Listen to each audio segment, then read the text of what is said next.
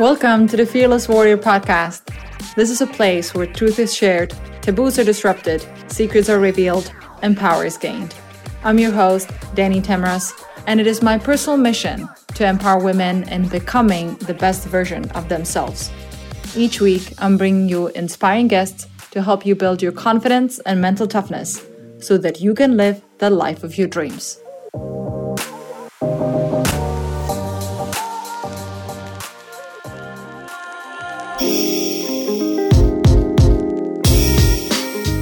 Welcome to the next episode of the Fearless Warrior podcast. This is Danny Temras, your host. My guest for today's show is Portia Marsh. Portia is an incredible warrior woman who's gone through numerous challenges in life, yet always found a way to come out victorious.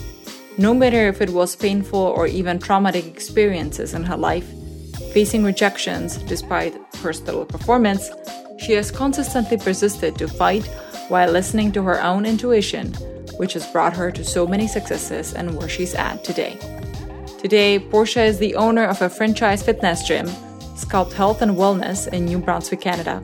She's also a registered massage therapist, Reiki master, doula, competition prep coach, personal trainer, bodybuilder, and health and wellness coach. In this episode, Portia and I talk about her childhood, her early experiences with eating disorders, dealing with traumatic experiences, facing rejection, and finding her path to fitness and healing. At the same time, we also talk about starting her own business in her early 20s.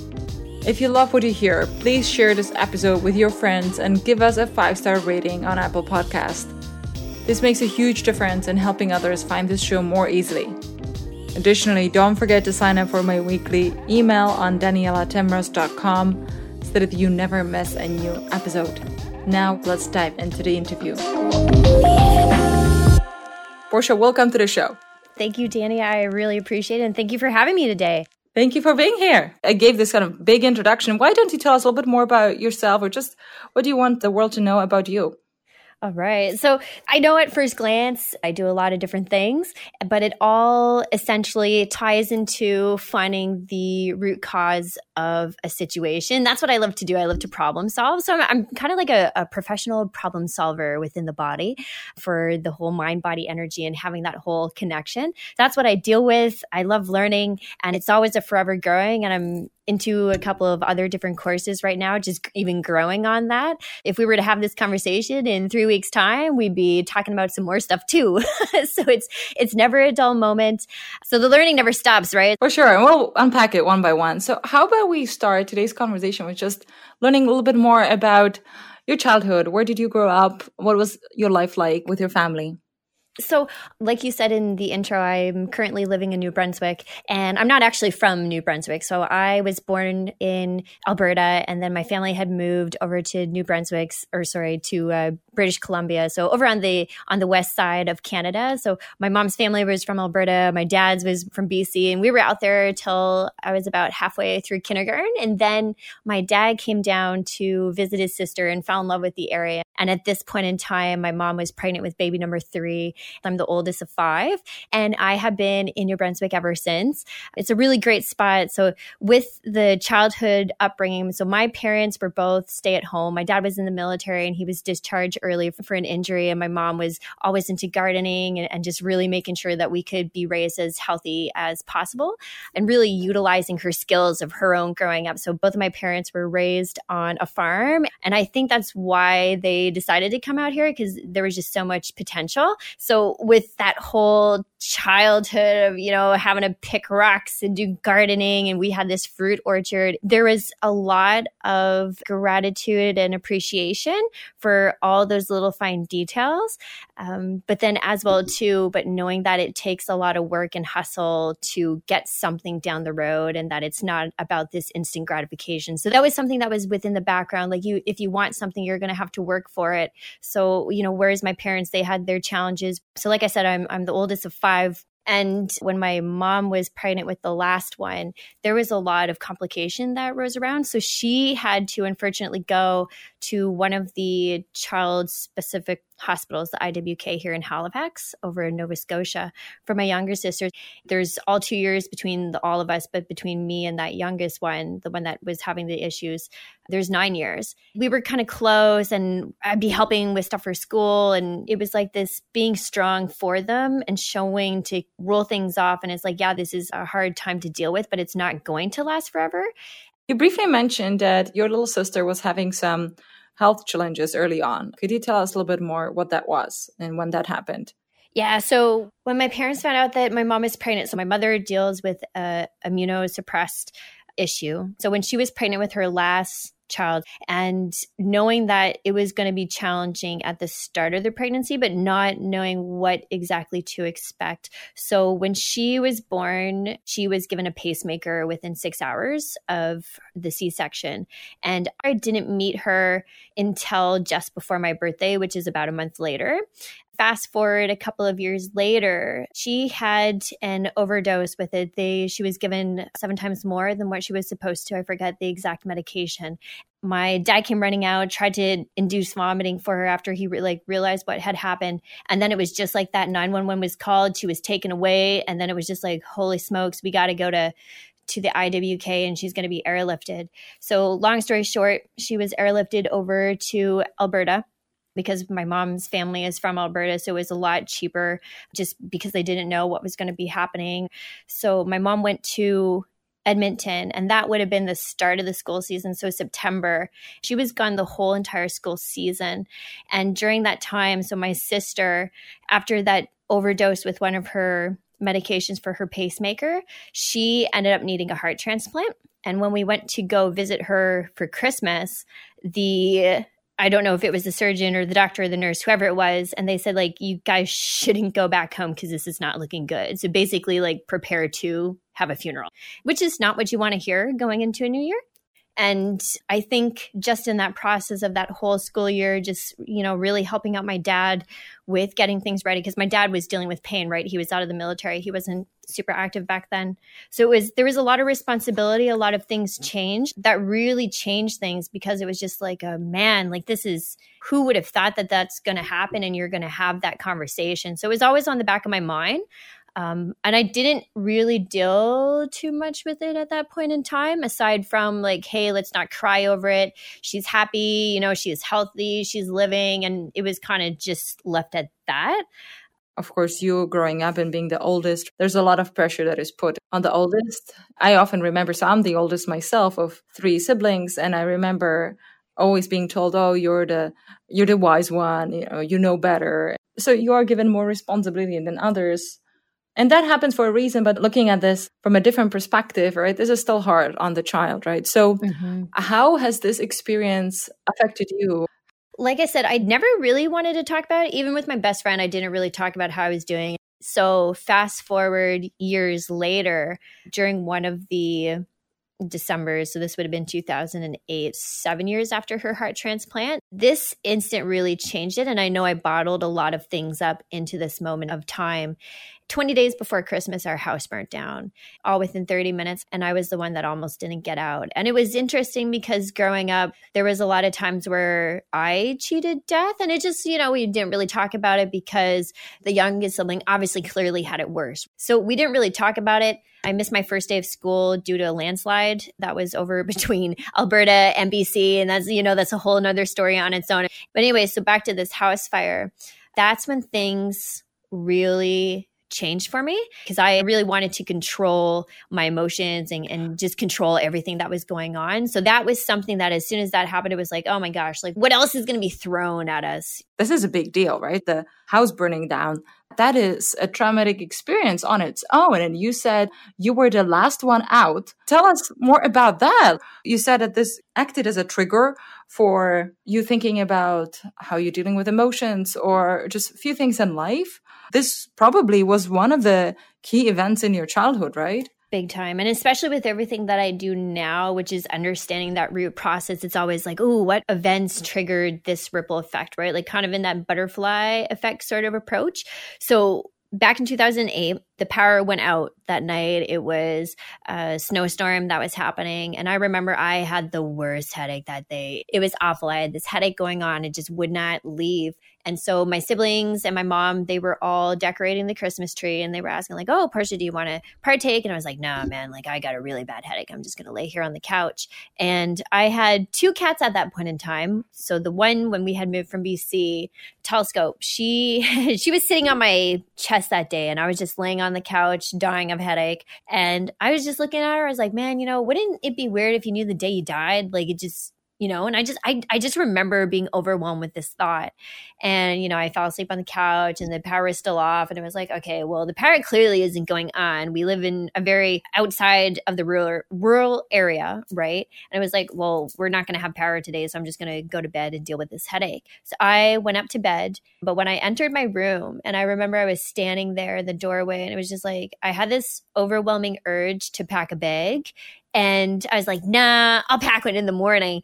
And I remember at this point in time, I just remember just really standing in my room and appreciating everything that was in there. And I don't know why, but it was like every little detail, like the bamboo blinds I had, the cheetah bedding I had, the electric guitar, like how my room was set up and just where everything was. So I jumped into bed, put my glasses where I normally would put them. And so keep in mind, I had a headache, right? And I, I went to bed. So in the middle of the night, I hear chaos and screaming and it kind of awakens me. And I thought what I was hearing was my father saying, The power is on, the power is on, right? Because he was yelling something and I'm just all deranged because I'm just waking up and it's the middle of the night. And I was like, I'm trying to sleep. Like, leave me alone. And he just wouldn't stop screaming. And because we were a family of seven, right? And we lived in this huge old convent um, and it was four stories. So they were just renovating the attic. So it was a three story home, but now it was morphing into this four story with the attic. So because it was a big house and a lot of kids, we would practice fire drills all the time in every single grade, especially if you're in kindergarten over here. We do so many fire drills. People should know how to do it like with their eyes shut, right? So I was sitting there and I was quiet for a moment and I heard my dad saying fire, fire, fire. And I was like, oh, it's another fire drill. And I was thinking, well, the faster I get outside, the faster I can come back inside and go to bed. So I grabbed nothing but my glasses. And that was just by habit because by that point in time, I think I would have been like legally blind. Anyway, so I ran down the stairs. So as soon as you would come out of my room, go probably about four or five feet out of the room, right? And then down to the left would be the stairs. And then as soon as you're at the bottom of the stairs, it'd be about another two meters before you're at the front door. And I just flew down those stairs. So I never walked down the stairs. If I walk down the stairs, I swear I will trip all over myself. So I just like flew down them as fast as I could. And I jump in the van and I'm sitting there and I'm like, what the hell's going on, guys? And all of my siblings are in there. My mom's in the vehicle. And my brother turns around. He's in the middle seat. So I jumped into the back against the right side. So the left side of the van would have been up against the house. And my brother turns around, the one that's two years underneath me, and he goes, The house is on fire. And I was like, What? And they were like, Look. And all my siblings pointed to the corner of the basement. So, in the basement corner where the fire started, right above it would have been the kitchen, and right above the kitchen would have been my bedroom. And I remember looking over and seeing the orange coming out of the windows. It was like, holy shit, this is serious. So we're all sitting there in the van. My dad went back in because my sister with the heart transplant, if she didn't have medication, I think her earliest med was eight o'clock in the morning. It's kind of a life or death situation. So he went back in and grabbed it and it was in the kitchen so just above where the fire had started and when he went in the house was 150 years old, which didn't help where it burnt down in 30 minutes, right? Because it had like the, the plaster with the horse hair in it, like super old. So he went in to go grab the medication and and he said it was just like melting underneath him. And he felt like it was the house of wax. So he came back out. They went in and they grabbed something else. It was a painting that was passed down from the family, which oddly, right before everything happened. So this would have been right before school started that summer. And I was like, you guys should move that painting down into the living room. So they moved it down a floor. That painting that was passed down from the family and my sister's medication was the only thing that was saved out of the house. And the cat that was on my chest that day unfortunately didn't make it out. My other cat did. So it's it's interesting where I had that vibe right before where it's like, hey, I should pack a bag. And then I found out that two of my other siblings, I think one had nightmares for like a week leading up.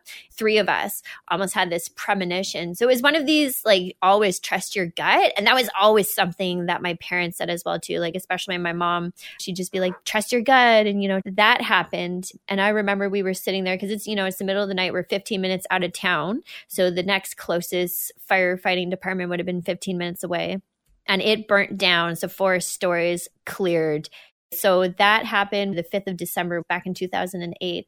I went back to school the next school day, acting like nothing happened.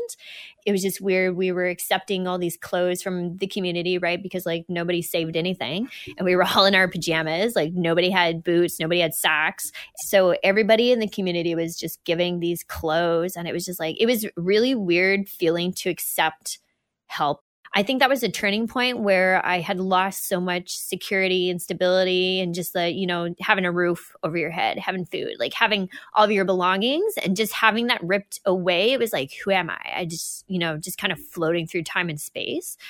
As you said, there were so many underlying things happening at the same time, right? Your sister being sick before and probably your parents still being concerned about her health. You needed to kind of deal with everything and just rebuild your life from there. So I understand that you were quite active in different sports and engagements. And I think at some point you participated even in a singing contest. How was that? Yeah.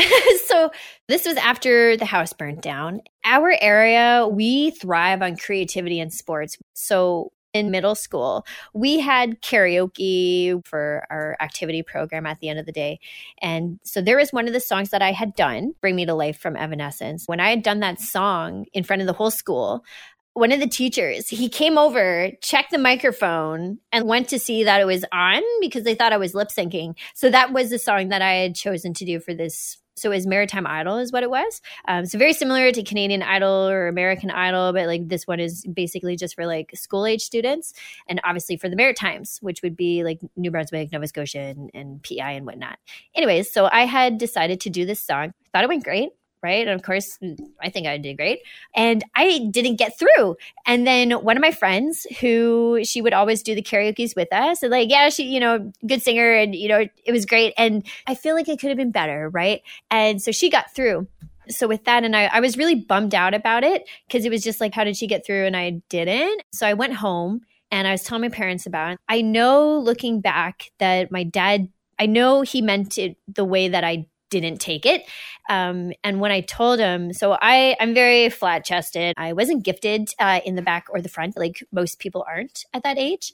But this friend of mine very much was. And she got through. And so my father had said, he goes, you know, don't take it personally. Sometimes they just go for a particular look. Looking back, I know he meant it well, but I did not take it very well at that point in time. And I was just thinking, I was like, man, if I could keep my waist thinner than my rib cage for more of this hourglass kind of looking shape, I'll be good. So, three weeks after this situation, I was watching Intervention until like three or four in the morning every night. And I remember this one episode where this girl ate everything that she had around the house and then she threw it up. And I was thinking, hmm, interesting. And it was just the way that she dealt with her stress. And I don't know what the heck came over me, but one day, so after the house burned down, we were living in the spot that was a six bedroom house, but it had one bathroom for seven people. And so I go and do my shower. And so this one time I went to go do my shower, I was like, I wonder what it feels like to throw up. And I did it. And you know, when you know something's wrong, but you do it anyway, it was like that. And it was like, oh my gosh, I got this dirty little secret that I'm going to have to hide. And then time progressed over the winter, and I would do it more and more, and then more and more. And I was so obsessed with staying this hourglass, but like I wasn't overweight. I was underweight. If anything, I was totally underweight, but I was obsessed, and I got so addicted to this high that would only last a few seconds after I would do that activity, right? Which is where you you eat and then you throw it up. And but I got so obsessive and then I got obsessive with it in a way to be like, how can I be the best at hiding this I did a really good job at hiding it because my parents were, you know, they didn't believe me when I first told them. And that was months down the road. So that would have been, I want to say it was about seven or eight months later after the fact. That's how I dealt with that singing contest. And dealing with an eating disorder, it was a rough go. And I, it was almost like I gave up on that creativity. So I would still play music, but I just, I stopped writing lyrics. And when the house burned down, like I lost so much of music that I wrote. And it was just, there's that dream just gone out the window. And I was very angry at it. Being bulimic or or just struggling with any eating disorder this is really hard. And from my own experience i know it's something that you carry with you for a long period of time if not your whole life. So i kind of wonder what has helped you recover from bulimia? I'm glad you asked that danny. So over the course of the years just dealing with an eating disorder and trying to hide it. So I, I, would go away for summer camps and like every year at summer camp, it, it, ended up being really good because then I was forced to eat and forced to do exercise. And I was always in a really good point in time in my life. And I had access to the gyms because I'd be on these military bases for cadets and I had access to these gyms. So that would help me throughout the summers. But when I would come back for the school season, I would again be faced with this challenge. So it wasn't until after I was graduating. And so when I graduated high school, I was 73 pounds, 73, 75 pounds, and I was going into policing corrections. And when I was in policing corrections, there was a fitness test that we had to do. And we i think we were about a month into the program and the teachers were like hey class by the way if you don't pass this PARE test you don't pass the year. And i'm thinking man like i just i i'm good at sports i'm good at everything my you know my marks are good and the reason why i was so stressed out about this test was because i weighed 73 75 pounds right? Like maybe five pounds more uh, by that point in time but we had to do the PARE test which is this mock chase right? This mock push pull like fight with somebody and chasing them and jumping over things and whatnot. And we had to do it with initially 80 pounds and then do a sandbag carry with uh, I believe it was 50 pounds for the start test. And then later on down the road, I knew to expect that I'd have to do it with 100 pounds. So they told us this. The student loans just took out half my tuition a couple days before. And I'm thinking, oh my Lord. So I was dealing with the eating disorder at this point in time. And I would have like little snacks because everybody at school was having snacks. I'd be like, well, you know, I don't want people to start asking questions because I, I I wasn't in it for that um, by that point in time, and I just really wanted to hide it to myself. So I'd be eating a little bit, and but when the professors had said that, it was like, oh my gosh, I really need to like pick up my socks. So I had asked for the insanity program from Shaun T from Beachbody for Christmas and a heart rate monitor because we were doing between P90X and Insanity program for school. So I was familiar with it. And at this point in time, I was like because I was dealing with an eating disorder, my knees were just like shot. So I knew they were fine uh, for that program, and it was a lot easier than what P90X was on my knees. So I got in that for Christmas. And I remember opening that Christmas Eve, and I did the insanity workout the very next day. And then I continued on with that for the whole rest of the school season. I eventually passed my PARE test. And then when I was graduating from the policing corrections program that I was in fresh out of high school, there was this benefit, I guess you could call that, for the local GoodLife. So if anyone in our program signed up, you would get the rest of summer for free. So I then would start going to the gym because at this moment in time, I would do cross country. I did soccer, I did ballroom dancing, and it was, you know, all fine and dandy. And it was more, you just had to be light with good posture, right, for all those sports. And fast forward a couple of years later, with going to the gym. So I was approached by one of the gym owners who was like, "Hey, like I see you're you're trying to put on size or it seems like you're trying to put on size. You're doing a really good job." And you know, they really talked me up and they offered for help. And I think at that point in time, I might have been like 95 pounds. And I was like, I don't want to send any before photos. Like, this is just super weird. So I wasn't comfortable just yet. And it wasn't until 2014, way after the fact, probably, yeah, about four years after the fact. And I was approached by so this would have been the founders from Sculpt. So like I you had said in my intro, I am a personal trainer for Sculpt Health and Wellness and I own two of the franchise locations. So this was back when I was now a client for Sculpt. So before I owned anything, before I was one of the coaches and I was going to the gym all the time. I would go from on the weekends, I would go from 8 a.m. until 1 p.m. And the gym staff would joke and they'd be like, oh, you got to pay rent. And it was more for me to learn. And in 2014, I was asked if I ever wanted to compete to me, it was someone's noticing how strong I am. So, like I said, I, I didn't get into policing corrections. It didn't move forward. Well, I graduated with honors. I passed my PARE test. And it was just every time I would go and do something, there was always just this other step holding me back. It didn't happen until that second interview for the RCMP when they were like, oh, come back in five years' time. And it was just like, you know what? Maybe this isn't the right time. So this was after I had had that initial conversation with Sculpt. So I decided I would do a bodybuilding show within that year. And so I ate like a crazy person all that year. And it was one of those things. So I was going to counseling and I was it was at that point where I was, you know, getting through months of not having a relapse. I wasn't really challenged until that first show. And I say challenged because my food of choice was always ice cream or pastries, but usually it was ice cream or pasta. And when I had moved up here for massage therapy, I always had to drive by DQ. So it was always this challenge. And the thing with it as well, like taking a step back, even though I used bulimia as a crutch to control the situation with what was happening, in a weird way, I was trying to use it to look like the bodybuilders, right? Like the like Nicole Wilkins, Dana Linn Bailey, athletes like that. So for whatever reason, I thought, oh, you could totally look like that, starving yourself all day and you know training six hours a day, but eating nothing. And I was very much wrong. So it was probably the one thing that really challenged me to be like, no, you actually need to eat a lot of food. And over the years, one of the biggest things that pushed me away from bulimia and really, really amping up that healing process. So, with my sister being so sick, and this was after I was to a point that I was throwing up six times a day, and I one day had blood in the toilet, and I accepted that my stomach will probably burst, and I I would be fine with it. So, you know, that was probably the darkest point in time. And I remember at one of those points in time, and I, I was just having a really bad go, and my dad.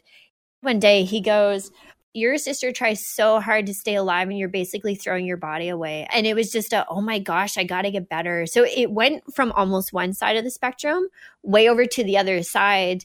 And that was also something as well too. So because of with the role that I do, so, you know, personal training and massage therapist, and I deal with all this, all this work there was one of my counselor's partners who works up here and you know, one of my family members deals with psychology and whatnot and they were having a discussion they were like oh no like she got into health and wellness and this can be totally the other way around and it was just like no like i I broke that odd. And so it, it went from one side of the spectrum to the other. But that bodybuilding show really just like we need more food and more nutrients and it's not really about restricting. So that it really opened up the door to oh my gosh i've been doing this wrong.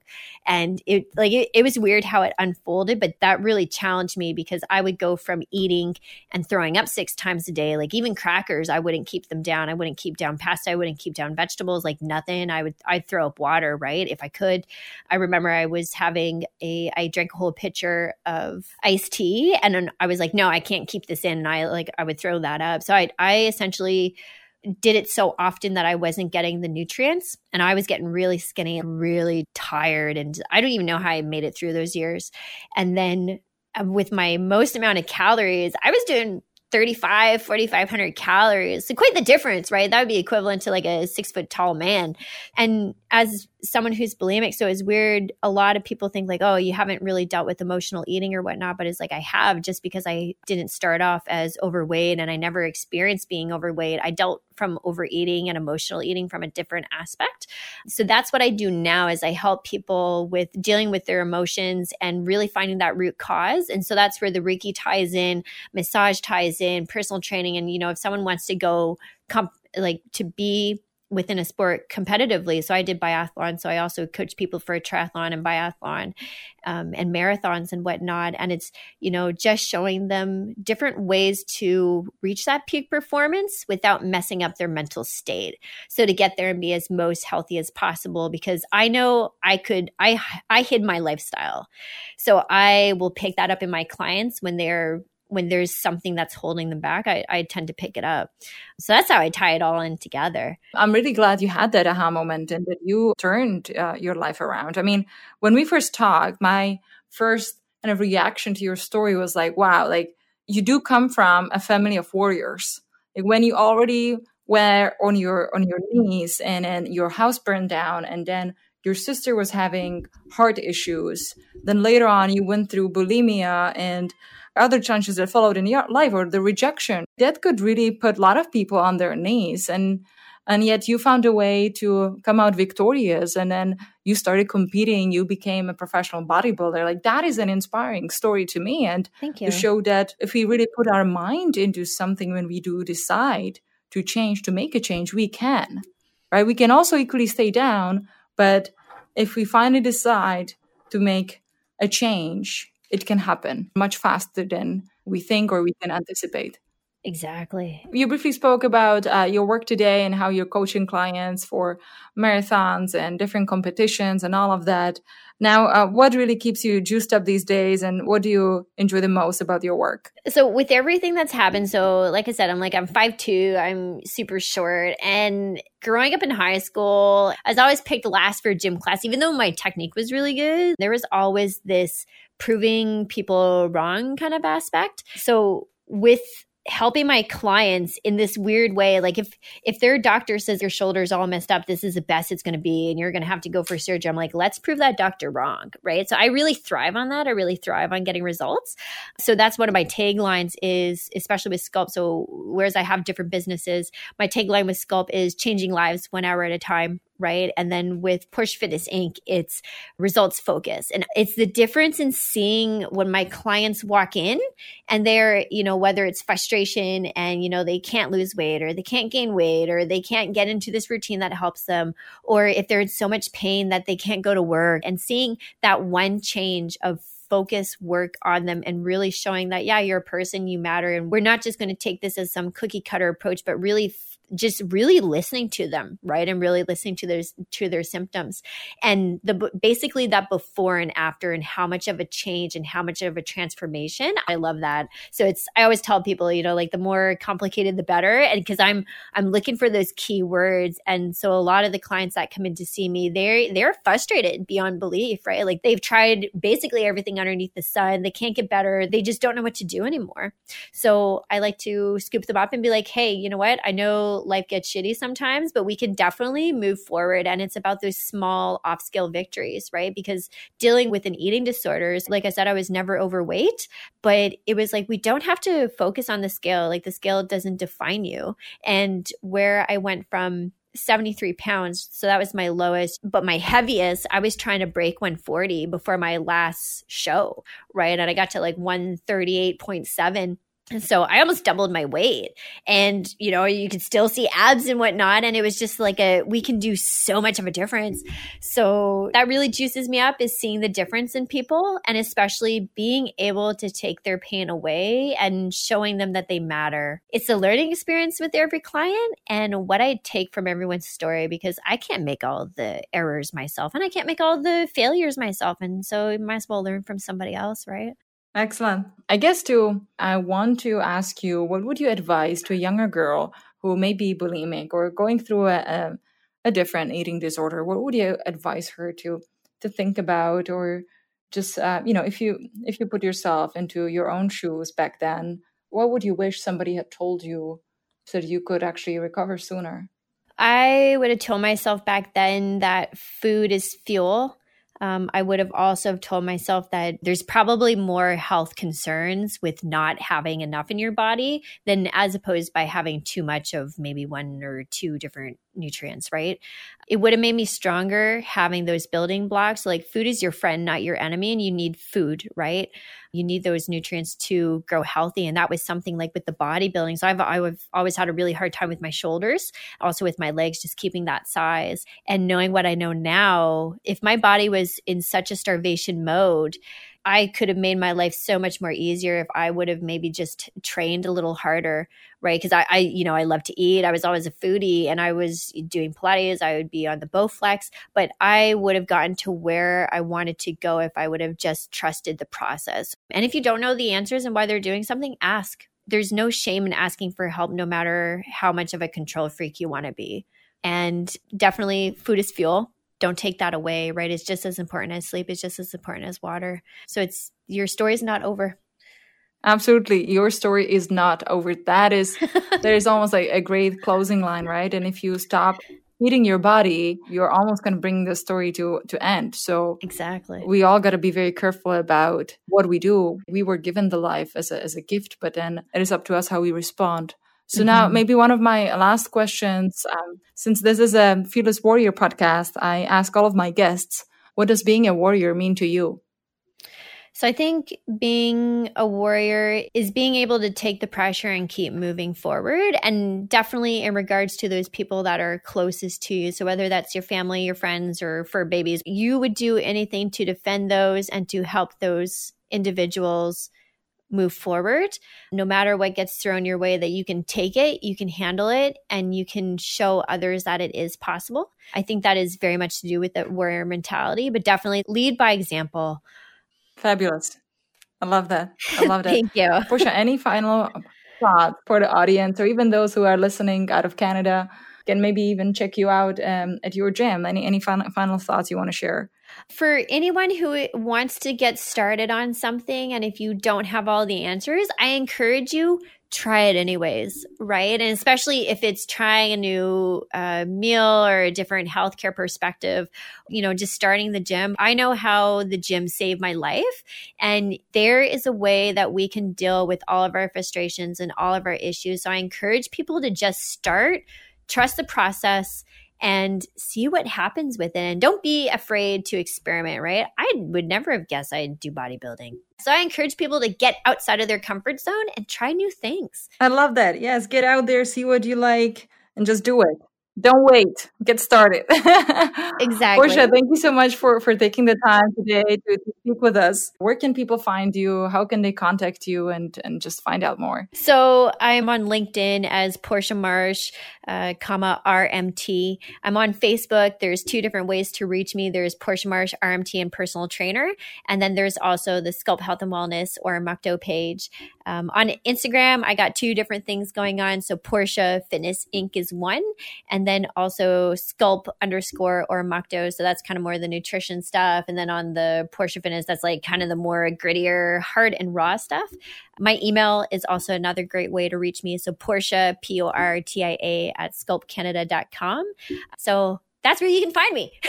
so. Excellent. Thank you so much uh, for mm, dialing in today. It was such a pleasure to have you here. And I think we can all learn from your story, from your battles, as well as from your lessons and successes. And I wish you nothing but the best, and I can't wait to see what life brings for you or to you going forward. I'm sure we'll hear more from you. Definitely. Thank you so much. I, I greatly appreciate this opportunity to speak on your podcast and especially on the warrior mentality and mindset. There's a lot more warriors out there, and, and I'm sure this podcast will do great things and encourage people to uh, chase their dreams. Thank you for having me chase your dreams. This is the call to action. exactly. Go do it. Let's end with this. Thank you for tuning in. Uh, we'll be back next week. As Portia said, chase your dreams, get started, and don't wait.